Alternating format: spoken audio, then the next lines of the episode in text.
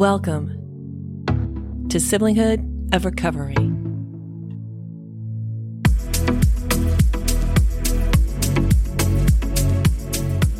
Hello, beautiful recovery people. How are you? I hope you had a good week and I hope you enjoyed my interview with Buddy C. He's just awesome and his voice is so calming.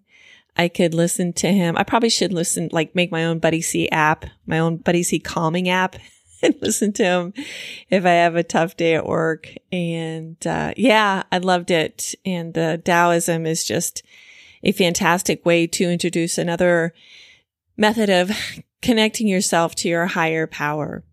One of the things that gets me thinking when I look into spirituality and getting closer to my higher power is all that goes with it. The word surrender, part of the surrender that I am going through is letting go of expectation and letting go of quote unquote what should be.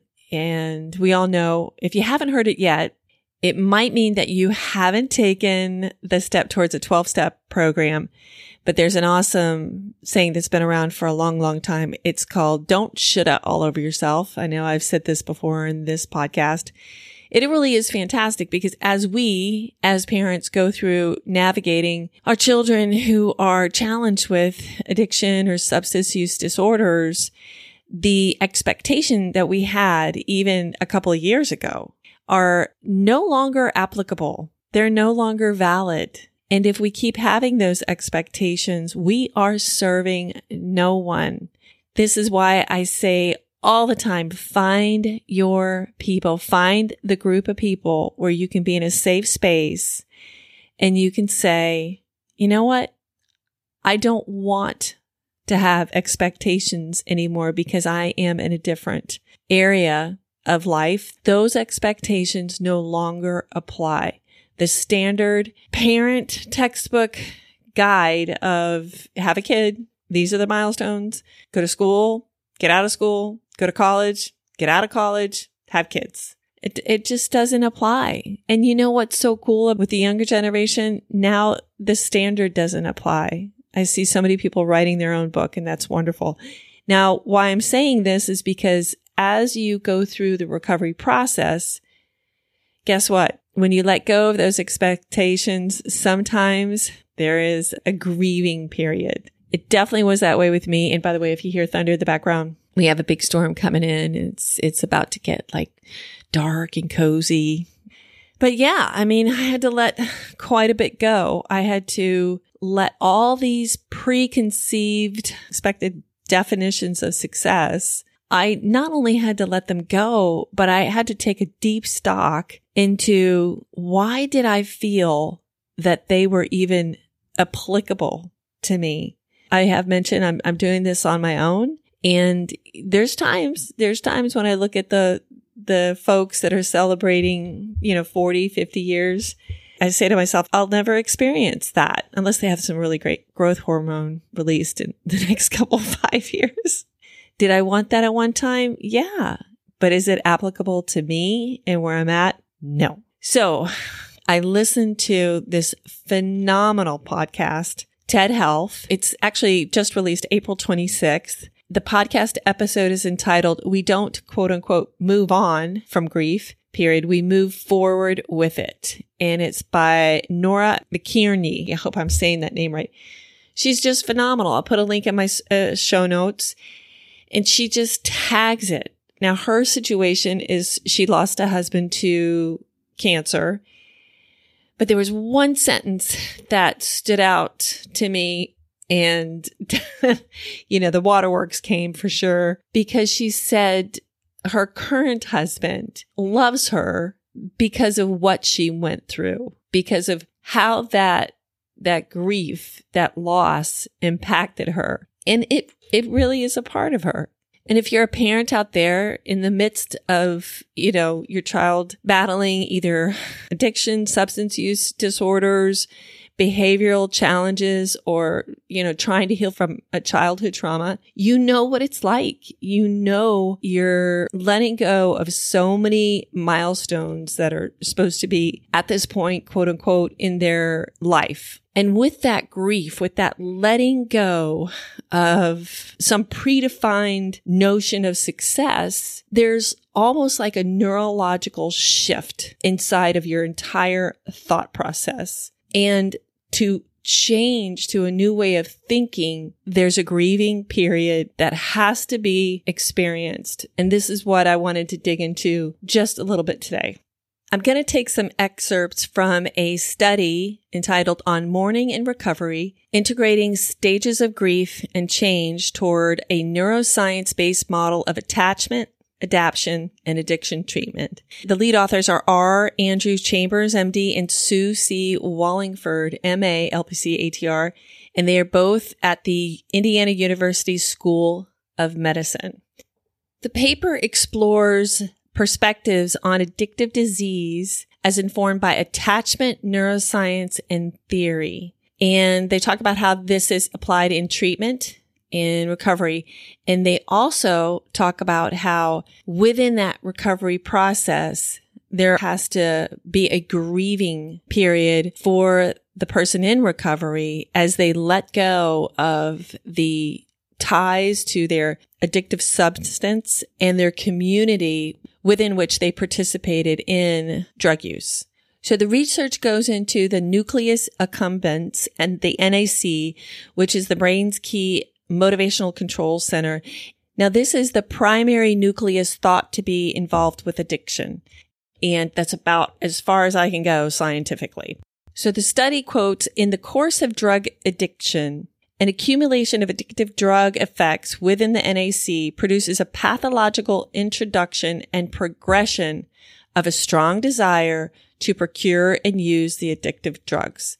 We know that as parents, as, as people who are addicted, you know that, okay, I cannot override this want to gain access to addictive drugs. The motivation that I have supersedes all other social norms, senses of responsibility. And no matter what I do, no matter what I lose, who I lose, I'm going to do drugs. I'm going to drink. That's what this is at a scientific level. And what's interesting about this study is that they quote the DSM criteria for addiction as continued u- drug use despite competing desires or attempts to cut back or quit right? And they go on to uh, quote the iconic the Clash song, "Should I Stay or Should I Go?" So I thought, well, at least these these researchers have a sense of humor because it can get pretty dry reading all this stuff, and uh, and so I better move forward quickly, or I'm going to lose your attention as well. Part of addiction recovery, it really is the grieving over what the entire addiction brought to the person using and abusing alcohol or drugs. And the limitation of their ability to quit is overridden by the sense of community. And this is, is so interesting because as we're thinking as parents, you know, you're hurting yourself. The community that they've developed is what makes them feel at home and connected. So the treatment centers that are providing the recovery, they go into providing an attachment of both helping that patient mourn their previous life and grieve over what was and bring them into a community of healing. And that is why it is so important within the treatment process for your child to find their people I say this all the time to you, listeners on the podcast, find your people. And when I say find your people, in that group of people, they're not telling you move on. They're not telling you forget the expectation that you had for, for yourself, for your family, for your child. They're saying, yeah, we get it. You can grieve about it. It's okay to grieve about something that didn't happen. And when I listened to Nora talk, besides besides breaking down in tears because of just her eloquence and her complete honesty and beauty in sharing it, I also was so pleased to have it resonate with me in regards to the process, understanding that she had to step away from what everybody's expectations were of her as to how she grieved. And she took it on as her own. She grieved completely differently than what everybody said that she should be doing. You know, she embraced that, that relationship, didn't let it go, still doesn't let it go, still carries it with her. And then I thought, well, couldn't this be used in the recovery process for a parent, for those in recovery who are quote unquote mourning something that didn't happen? And wouldn't we benefit from finding our people, finding those who understand, yes, I, I get it. I get that you're grieving for what didn't occur and what you planned for. And it's okay to embrace that grief because you can walk with it and you can also grow from it. Cause that's her big messaging in this TED talk, in this TED health talk is if you embrace it, if you walk with it, you can grow. At the end of the day, we all know somebody who's had a baby, but not all of us are OBGYNs. We all know somebody who's had surgery, but not all of us are surgeons. And we all know somebody who died, but not all of us are certified in grief support.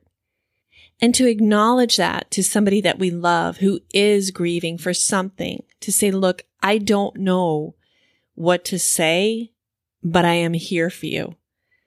I will give you the space to just feel.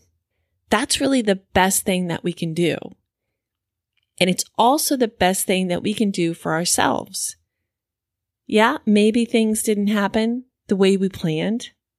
Maybe we didn't hit the milestones that we wanted to. You know, and, and that's okay. I've got to acknowledge that. One of my dreams as a kid, have a big family, big house. Everybody came over. Actually, that happens now.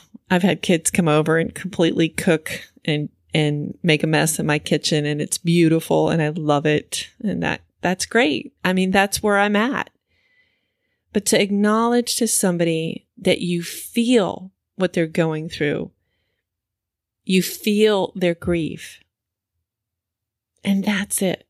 Just sit with them. That's really the best thing that we can do. And with that, I'm going to wrap it up.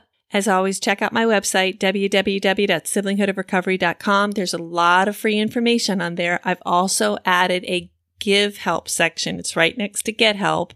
And I'm going to start featuring foundations on there that do some great things in the recovery arena. With that, I bid you adieu. Have a great week ahead, and I'll talk to you later.